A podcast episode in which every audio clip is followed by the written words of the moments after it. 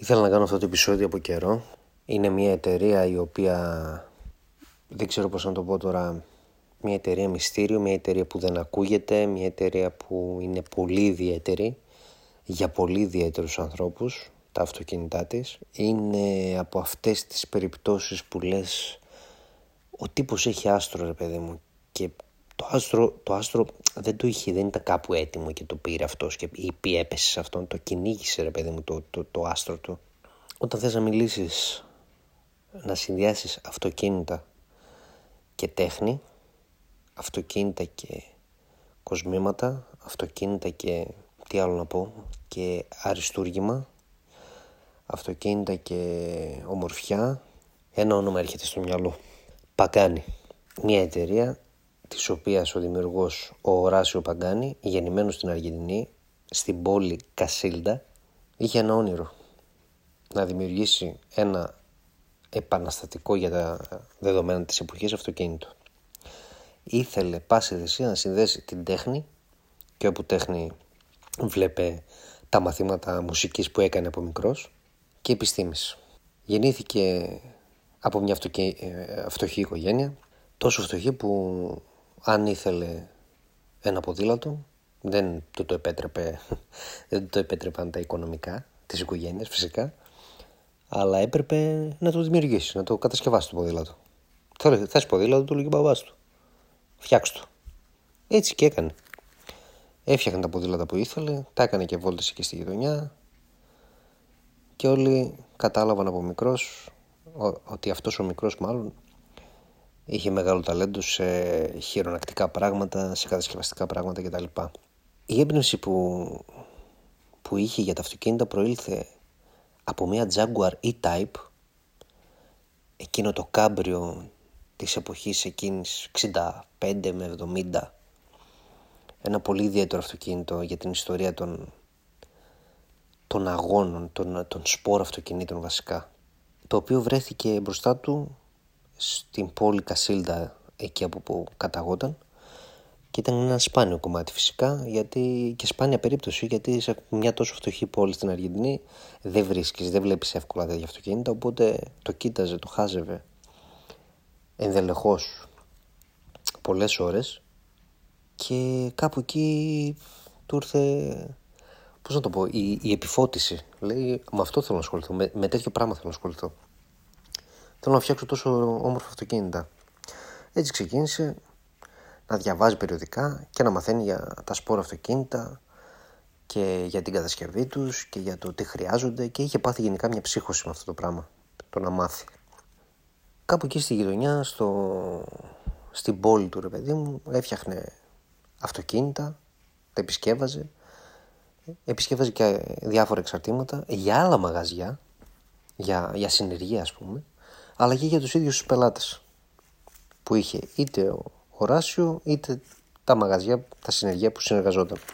Όλα αυτά κάποια στιγμή θα είχαν ως αποτέλεσμα να συνδυάσει όντως τη μουσική που μάθαινε από μικρός, δηλαδή να παίζει πιάνο συγκεκριμένα, με τη, με τη σμήλευση του, των μετάλλων, έκοβε ξύλα επίσης και έκανε και άλλες χειρονακτικές εργασίες και ως μακρινό αποτέλεσμα θα ήταν να μπορέσει όλα αυτά να τα συνδυάζει για να φτιάξει εκπληκτικά μοναδικά αυτοκίνητα. Στα τέλη του 70 βρέθηκε μπροστά στην ευκαιρία να εκπληρώσει το πάθος του για να κατασκευάσει ένα μοναδικό αυτοκίνητο. Σχεδίασε και δημιούργησε την αεροδυναμική ενός αυτοκινήτου Φόρμουλας 2 όμως δεν ήξερε τίποτα για την κατασκευή του κινητήρα για ένα τέτοιο αυτοκίνητο. Οπότε έπρεπε να βρει μια λύση σε αυτό το πράγμα, έτσι. Δεν γίνεται τώρα να κατασκευάσουμε, να δημιουργήσουμε, να σχεδιάσουμε ένα τέτοιο αυτοκίνητο και να μην έχει κινητήρα. Οπότε τι έκανε, πλησίασε τη Ρενό, όπου ήταν ε, μία ίσως μοναδική τότε, εκείνη την εποχή, εταιρεία αυτοκινήτων που είχε την ελάχιστη, ε, την παραμικρή ας πούμε παρουσία στη χώρα και με τα σχέδια στη Μασχάλη ξεκίνησε και πήγε να ζητήσει να γίνει μέλος της εργοστασιακής ομάδας. Και έτσι έγινε. Τον δέχτηκαν. Βέβαια τα, τα αποτελέσματα στους αγώνες της Ρενό τότε δεν ήταν και εντυπωσιακά, αλλά ήταν εντυπωσιακή η, η διάθεση, το πάθος που έδειχνε αυτός ο πιτσιρικάς ε, σαν κολυγιόπεδο και δημιούργησε ένα αγωνιστικό αυτοκίνητο Φόρμουλας 2 το οποίο τον βοήθησαν, στο οποίο τον βοήθησε η ίδια η Ρενό να κατασκευάσει τον κινητήρα και να βλέπουν ότι ίσως έχουν στην ομάδα τους τον επόμενο Gordon Murray. Παίρνοντα ο καιρός, του ζήτησαν να εμπλακεί περισσότερο στο σχεδιασμό των αγωνιστικών αυτοκινήτων της εταιρείας και επίσης για να τον βοηθήσουν να ξεμπλοκάρει και να αισθανθεί λίγο πιο οικία του φέραν έναν άλλο Αργεντίνο στην ομάδα τον πασίγνωστο και πολυπρωταθλητή της Φόρμουλα 1 τον Χουάν Μανουέλ Φάντζιο όσοι δεν τον ξέρετε ο Φάντζιο ήταν θρύλος και παραμένει θρύλος των ε, ε, αγώνων της Φόρμουλα και υπάρχει και αντίστοιχο ντοκιμαντέρ στην, ε, στο Netflix. Έτσι δεν αργήσανε πολύ και γίνανε φίλοι πολύ σύντομα δηλαδή. Ο Παγκάνης συνεχίζοντας την καριέρα του στη Ρενό υπέγραψε με την εταιρεία ως σύμβουλος σχεδιασμού. Ο Φάντζιο στη συνέχεια τον γνώρισε στα μεγάλα κεφάλια των εταιριών για τις οποίες οδηγούσε, δηλαδή για τη Fiat και τη Mercedes. Και έτσι από τη μία δεν έχασε την ευκαιρία ο Φάντζιο να βρίσκεται κοντά σε ένα νεαρό και να μπορεί να παρτάρει μαζί του, αλλά και ο Ράσιο δεν έχασε την ευκαιρία το να λάβει, να πάρει όλη την τεχνογνωσία που μπορούσε να πάρει από τους ανθρώπους που ήταν εγκυκλοπαίδειες για αυτό που ήθελε να φτιάξει ο Ράσιο και να πετύχει. Δηλαδή για τους επιτελείς και τους αρχηγούς, να το πω έτσι, των ομάδων της Fiat και της Mercedes στους αγώνες ταχύτητας. Το 1983 μαζεύει τις βαλίτσες του και αποφασίζει να πάει στη γενέτειρα, μάλλον όχι στη γενέτειρα, στην πόλη καταγωγής του, στη Μόντενα της Ιταλίας. Και άκου τώρα τι, τι είχε μαζί του ο άνθρωπος, πώς ξεκίνησε και πώς πήγε και τι ήθελε να κάνει για να δεις. Εγώ ξεπλάγινα όταν διάβαζα την ιστορία του και έκανα αυτή την έρευνα για τον Παγκάνη ότι όταν έχεις ένα όραμα και θέληση τα υλικά δεν έχουν τόση μεγάλη σημασία αλλά έχει, έχει, έχει σημασία η, η επιμονή που, ε, που δείχνεις και γενικότερα η νοοτροπία η, του μυαλού σου, στο, στο μυαλό σου τι κατάσταση επικρατεί. Άκου τώρα. Είχες στην κατοχή του ε, ένα αυτοκίνητο, σκουριασμένο παλιό, ένας θεός ξέρει που το βρήκε, μία σκηνή, σκηνή κάμπινγκ εννοώ, και ένα ποδήλατο. Το ποδήλατο εντάξει δεν χρειάζεται να το αγοράσει, τα φτιάχνει μόνος του τα ποδήλατα. Και μαζί με αυτά έχει και πέντε συστατικές επιστολές από το Φάτζιο. Εκτός από αυτά δεν είχε καμία προοπτική και καμία, ε, πώς να το πω, δεν φαινόταν φως του τούνελ ρε παιδί μου, να το πω έτσι, ότι θα πάει η για κατευθείαν θα βρει δουλειά κάπου για να ασχοληθεί με αυτοκίνητα. Εκείνος προσπάθησε και χτύπησε τις πόρτες της Fiat, της De Tomaso, της Maserati και της Ferrari. Και φυσικά όλοι τον απέρριψαν. Σου λέει εντάξει φίλε, OK, okay, είσαι κολλητός του Φάντζιο είσαι. Έκανες και εκεί πέντε σχέδια με τη Renault. Είναι η Ρενό, εμείς είμαστε άλλοι εδώ πέρα, είμαστε Ιταλοί. Τελευταία στη λίστα φυσικά άφησε τη Λαμποργκίνη γιατί θεωρούσε ότι η Λαμποργκίνη για εκείνη την εποχή είχε υπέροχα αυτοκίνητα, εμφανισιακά, ε, ήταν διαμάντια, κοσμήματα και γενικά τέριαζε ε, ο τρόπος, ο, ο σχεδιασμός των αυτοκινήτων με τη δική του φιλοσοφία ταιριάζει δηλαδή οι φιλοσοφίες τους. Οπότε σου λέει θα, θα κάνω και εκεί μια αίτηση, να το πω έτσι, για δουλειά και θα δούμε. Φυσικά τον απέρριψε η Λαμπορκίνη, αλλά δεν το βάλε κάτω ο Παγκάνη και τους χτύπησε την πόρτα ο ίδιος και πήγε από εκεί, συστήθηκε και τελικά κατάφερε και μπήκε. Μπήκε στην εταιρεία. Μπήκε στο εργοστάσιο παραγωγής της Λαμπορκίνη. Αλλά ως επιστάτης. Όχι ως μηχανικός, όχι ως σχεδιαστής. Ω κάποιος που σκούπιζε τα πατώματα, ας πούμε έτσι. Βασικά ήταν, όχι ας πούμε, ήταν και αυτή η δουλειά του ε, μέσα στη Λαμπορκίνη στο εργοστάσιο. Βέβαια με σκληρή δουλειά και υπομονή ανέβηκε, ανέβαινε κλίμακες στις υπαλληλικές θέσεις. Ώσπου κατάφερε, σαν πρώτη δουλειά του, σοβαρή δουλειά του μέσα στη Λαμπορκίνη, να μπει στη νεοσύστατη τότε ομάδα που είχε ε, υπευθύνη της τα συνθετικά υλικά από τα οποία φτιαχνόταν τότε η Lamborghini όπως το carbon και το fiberglass Αυτό φυσικά ήταν ένας πρόξιμο προς τα πάνω για την καριέρα του Οράσιο, αλλά επόμενο στάδιο και βήμα προσωπικό του ήταν να δουλέψει σε μια πραγματική Lamborghini.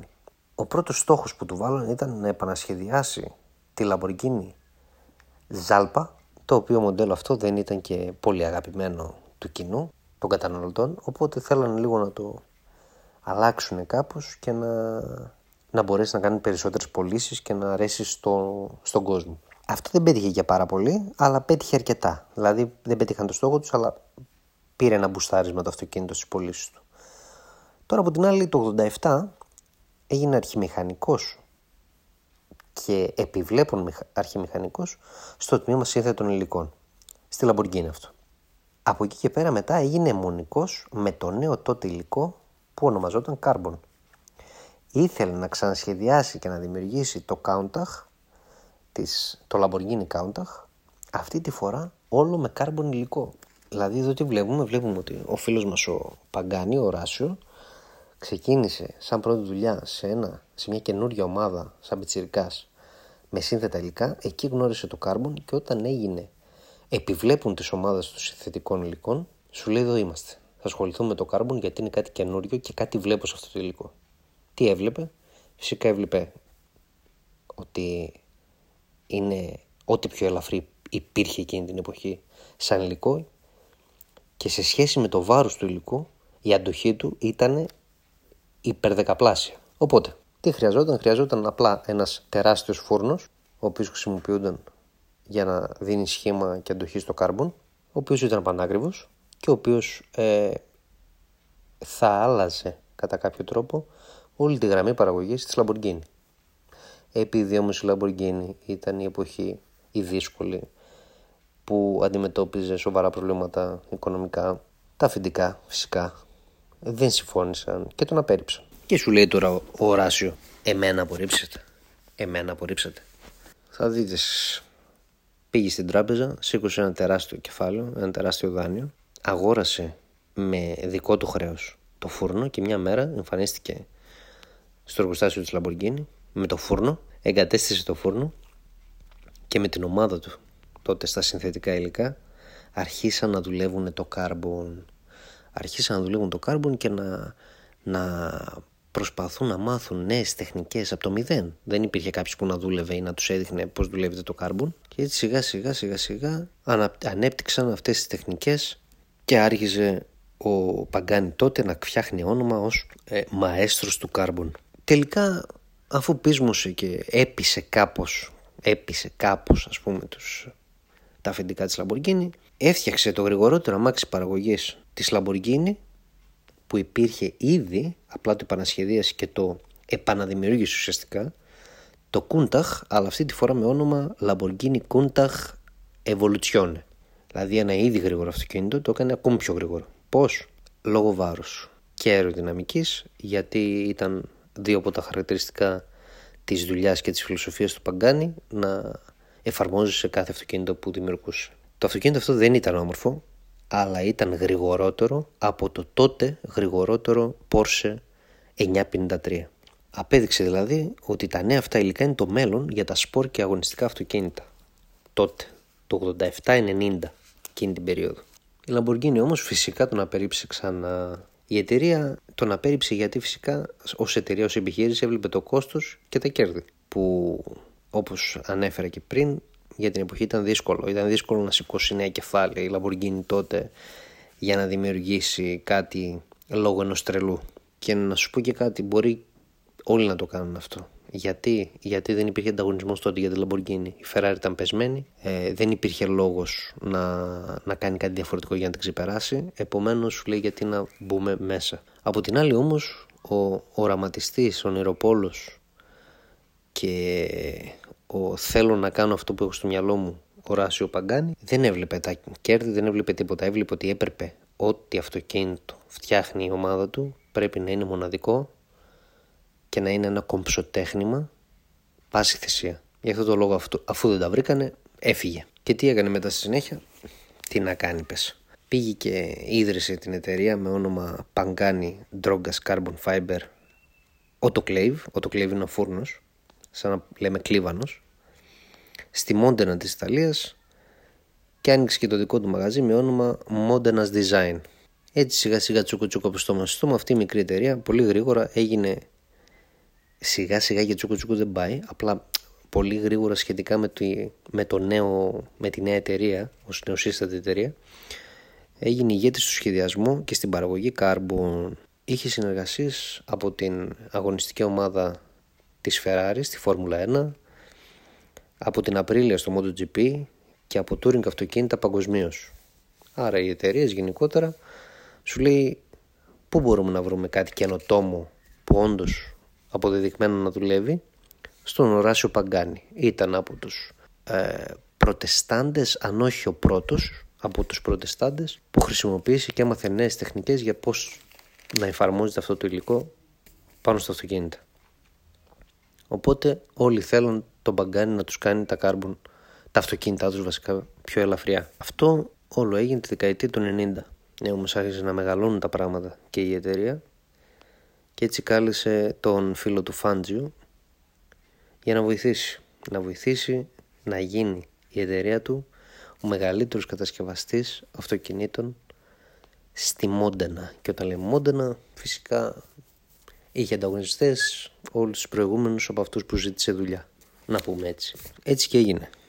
Άρχισε μετά από 7 ή 8 χρόνια εξέλιξης βγήκε και παρουσιάστηκε το πρώτο μοντέλο με το όνομα C8.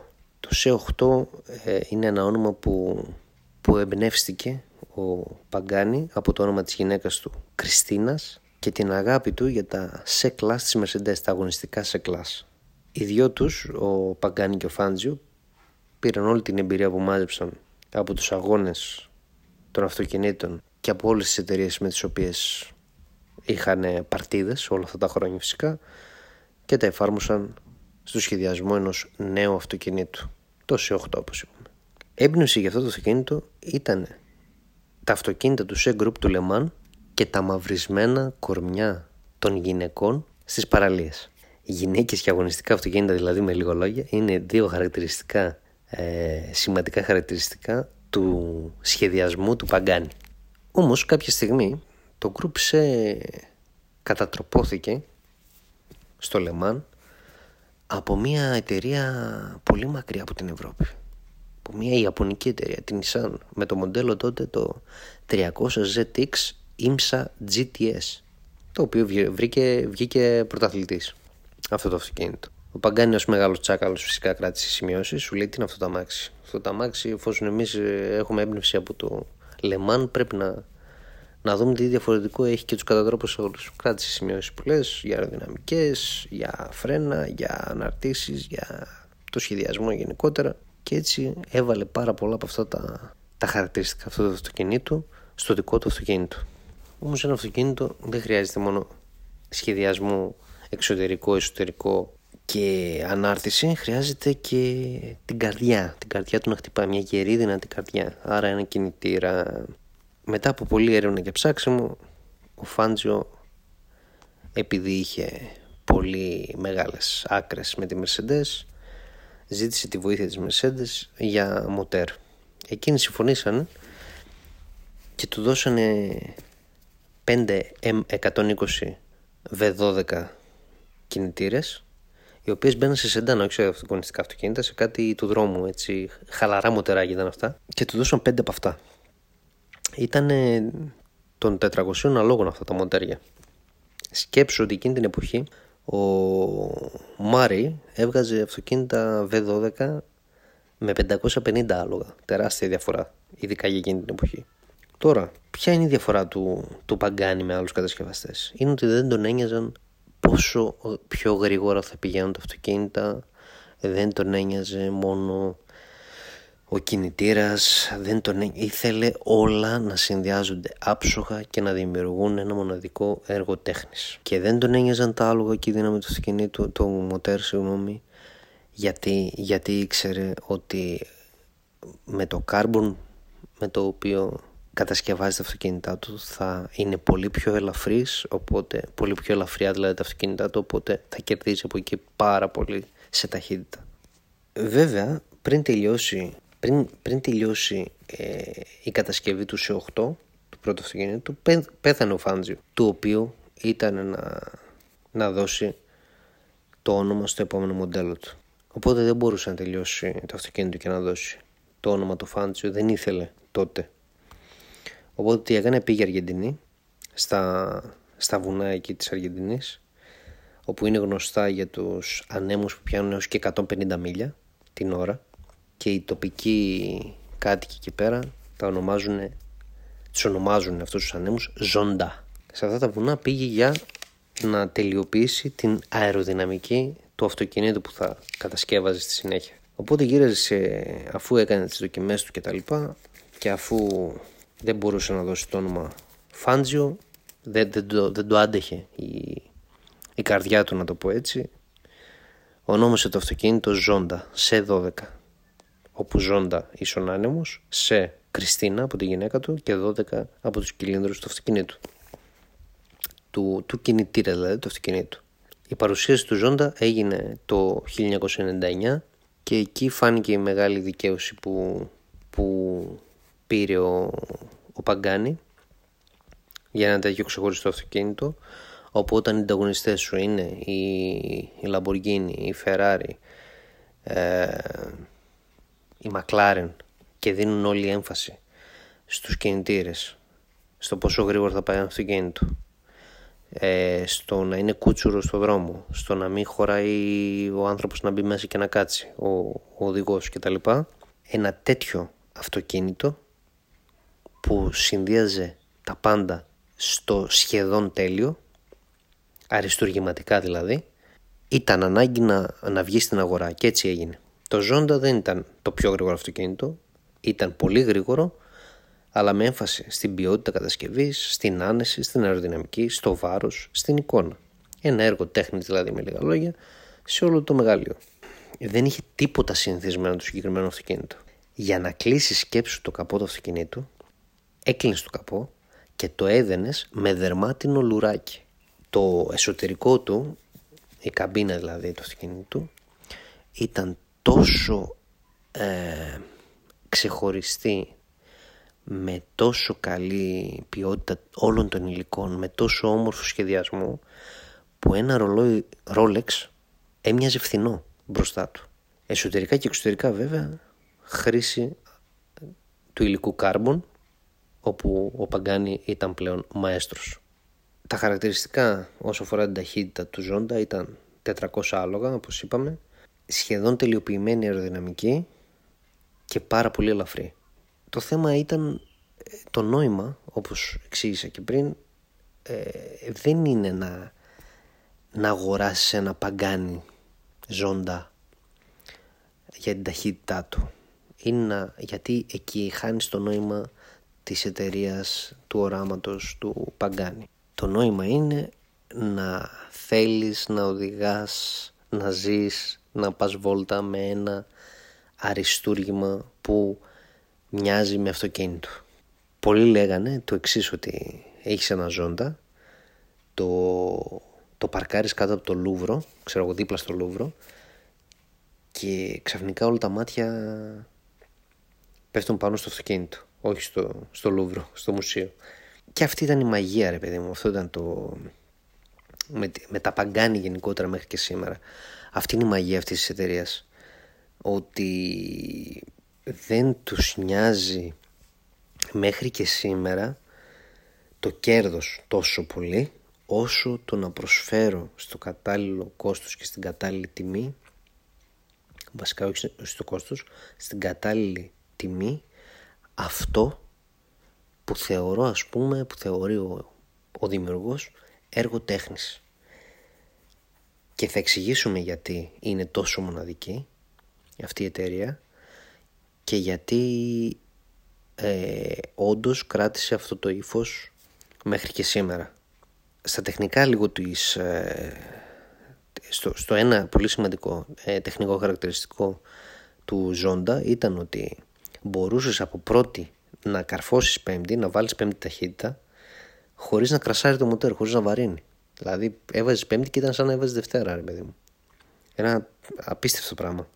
Ε, Και το άλλο τρελό ας πούμε που δεν μπορείς να φανταστείς ότι μπορεί να το κάνει μια εταιρεία, μια επιχείρηση είναι ότι έβγαζε το ζώντα σε πάρα πολλές εξελίξεις του, να το πω έτσι. Δηλαδή κάθε χρόνο έβγαινε σε ένα σαλόνι αυτοκινήτου, ας πούμε στη Γενέβη και έβλεπες το ζώντα, ζώντα S, ζώντα R, ζώντα... Δηλαδή και όντως το ζώντα S ας πούμε έβγαινε το 2000, το 2000 μοντέλο 2000 ήταν αυτό με V12 με 540 άλογα. Και τότε πρόσθεσε και ακόμη μια ταχύτητα και μπορούσες να βάλεις από πρώτη, να βάλεις έκτη και να πάει τα μάξι κανονικά. Είναι σαν το ζώντα το απλό που βάζαμε πρώτη από πρώτη πέμπτη, σε αυτό βάζαμε πρώτη έκτη, ας πούμε, και δεν είναι τσουλού τα μάξι κανονικά. Και αυτό το κάνει γιατί, γιατί άκουγε πάντα τα feedback τη αξιολογήση του κοινού, τη ζήτηση της αγοράς και καθόταν και επανασχεδίαζε το ίδιο μοντέλο αυτοκινήτου για να, για να το κάνει ακόμα καλύτερο σε, όλα του τα, σε όλες τους τις εκφάνσεις, σε όλα του τα,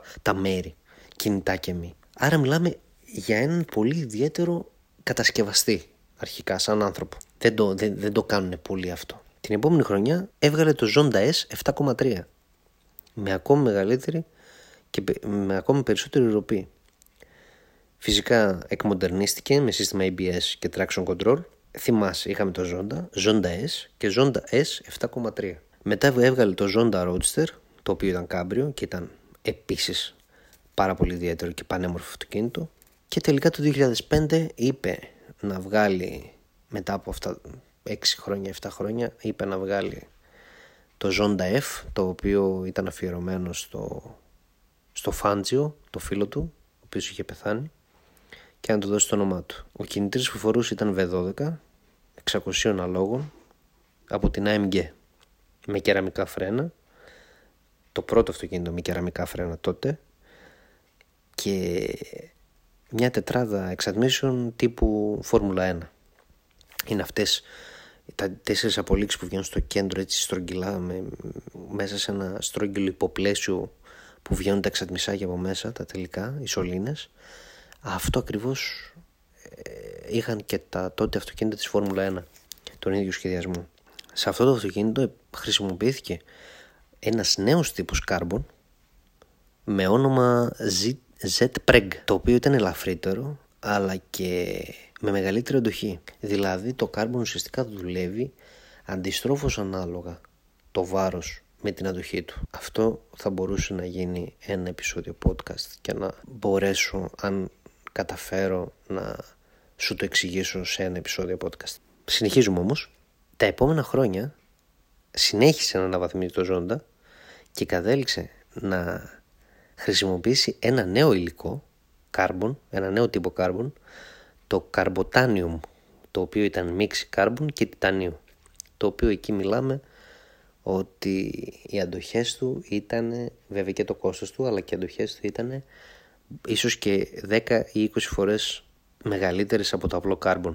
Στη συνέχεια έβγαλε, δημιούργησε το Cinque, Pagani Cinque, το οποίο στα τελικά σημαίνει 5, γιατί ήταν 5 τα αυτοκίνητα που κατασκεύασε. Στα επόμενα χρόνια ανέπτυξε και δημιούργησε βασικά το Tricolore, για το οποίο μοντέλο παρήχθηκαν βασικά τρία τεμάχια και ήταν αφιερωμένο στην ε, Ιταλική ομάδα επιδείξεων με αεροπλάνα.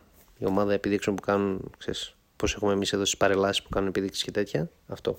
Της Ιταλίας. Τώρα εδώ αρχίζουμε και λέμε ε, και βλέπεις γιατί ήταν τόσο μοναδική ε, εταιρεία. Συνήθως τα πέντε αυτοκίνητα ήταν το όριο του Παγκάνη για να μην ξεφτύσει η μοναδικότητα των μοντέλων του. Σκέψου, έβγαλε τρία στο μοντέλο Tricolore. Στη συνέχεια βγάζει το. Εντάξει, έβγαλε και το Zonda R το οποίο ήταν μόνο για πίστα. Πολύ γρήγορο αυτοκίνητο. Είχε βγάλει τρία νομίζω και για εκείνο. Ε, έβγαλε το Revolution, το γρηγορότερο V12 με 800 άλογα για πίστα. Έβγαλε το HP Barchetta το οποίο ήταν η έκδοση για δρόμο του Revolution το οποίο δεν ήταν βαμμένο είχε, ήταν εκείνο το αυτοκίνητο έβλεπες ε, σαν, σαν ένα transparency, μια, μια διορατικότητα του carbon. Από πάνω έβλεπες μια θολούρα σε χρώμα, μπλε συγκεκριμένα, αλλά από κάτω έβλεπες τη, την τέχνη του carbon, το, το, το, υλικό. Αυτό είχε μια λάκα περασμένη, μπλε, ίσα ίσα, δεν ήταν βαμμένο, άβαφο θεωρούνται τα μάξι. Και με αυτόν τον τρόπο ήθελα να δείξει στον κόσμο ο Παγκάνη το πόσο όμορφο είναι το υλικό με το οποίο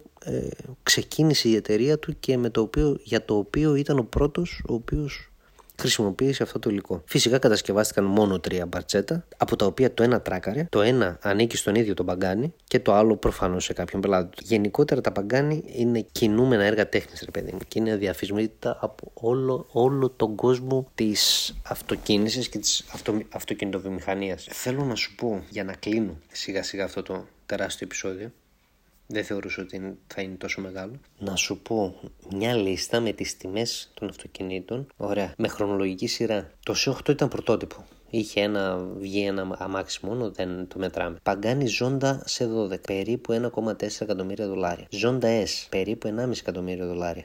Ζώντα Roadster, περίπου 1,7. Ζώντα F, 2 εκατομμύρια δολάρια. Cinque, 2,2 εκατομμύρια δολάρια. R, το αγωνιστικό που ήταν μόνο για πίστα, 2,5 εκατομμύρια δολάρια. Τρικολόρε, 2,8 εκατομμύρια δολάρια. Το HH ε, ήταν το, το Revolution, το, η έκδοση δρόμου, 3 εκατομμύρια δολάρια. Η 760 RS, 3,2 εκατομμύρια.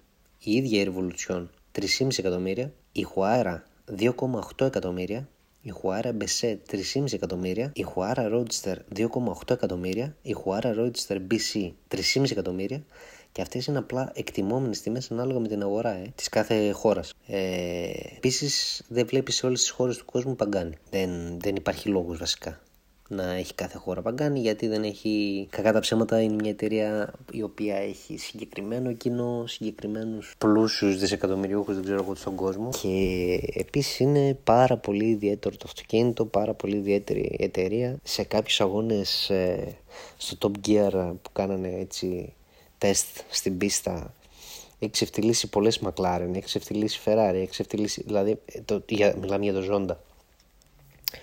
Ε, σε στρίψιμο, σε, σε επιτάχυνση, σε, ότι το ένα το αυτοκίνητο ήταν 700 και αυτό ήταν 500 ε, άλογα και ε, το περνούσε στην ευθεία ξέρω εγώ, το, το Zonda ήταν πιο, πιο γρήγορο. Γενικότερα είναι ένας μύθος, το όνομα Παγκάνι δεν ξέρω κατά πόσο θα συνεχίσει η εταιρεία αν πεθάνει, όταν πεθάνει, όταν δεν θα είναι εδώ μαζί μας ο, ο Ράσιο τέλος πάντων, αλλά πιστεύω ότι έχει αφήσει το στίγμα του και το μύθο του και την κληρονομιά του για όλους τους κατασκευαστές αυτοκινήτων. Είναι ε, ένας αρτίστας, ο Παγκάνη, του αυτοκινήτου. Πραγματικά αρτίστας. Εδώ πέρα να κλείσουμε το επεισόδιο σιγά σιγά το τεράστιο αυτό επεισόδιο σιγά σιγά να υπενθυμίσουμε ότι μας ακολουθείς σε όλα τα social media σε όλες τις σχετικές πλατφόρμες γράφεις τα σχόλιά σου και τη γνώμη σου για την ίδια την εταιρεία αλλά και για το επεισόδιο ό,τι θέλεις και επίσης να θυμίσουμε και τη φιλική μας συνεργασία με την Ευρωιαπωνική Χασολάνης στα Γιάννητσά, στη Θεσσαλονίκη. Τα καλύτερα παιδιά, βρίσκεις τα πάντα σε μεταχειρισμένο. Παίρνεις τηλέφωνο, λες περιοχημάτων, τους λες τι θέλεις και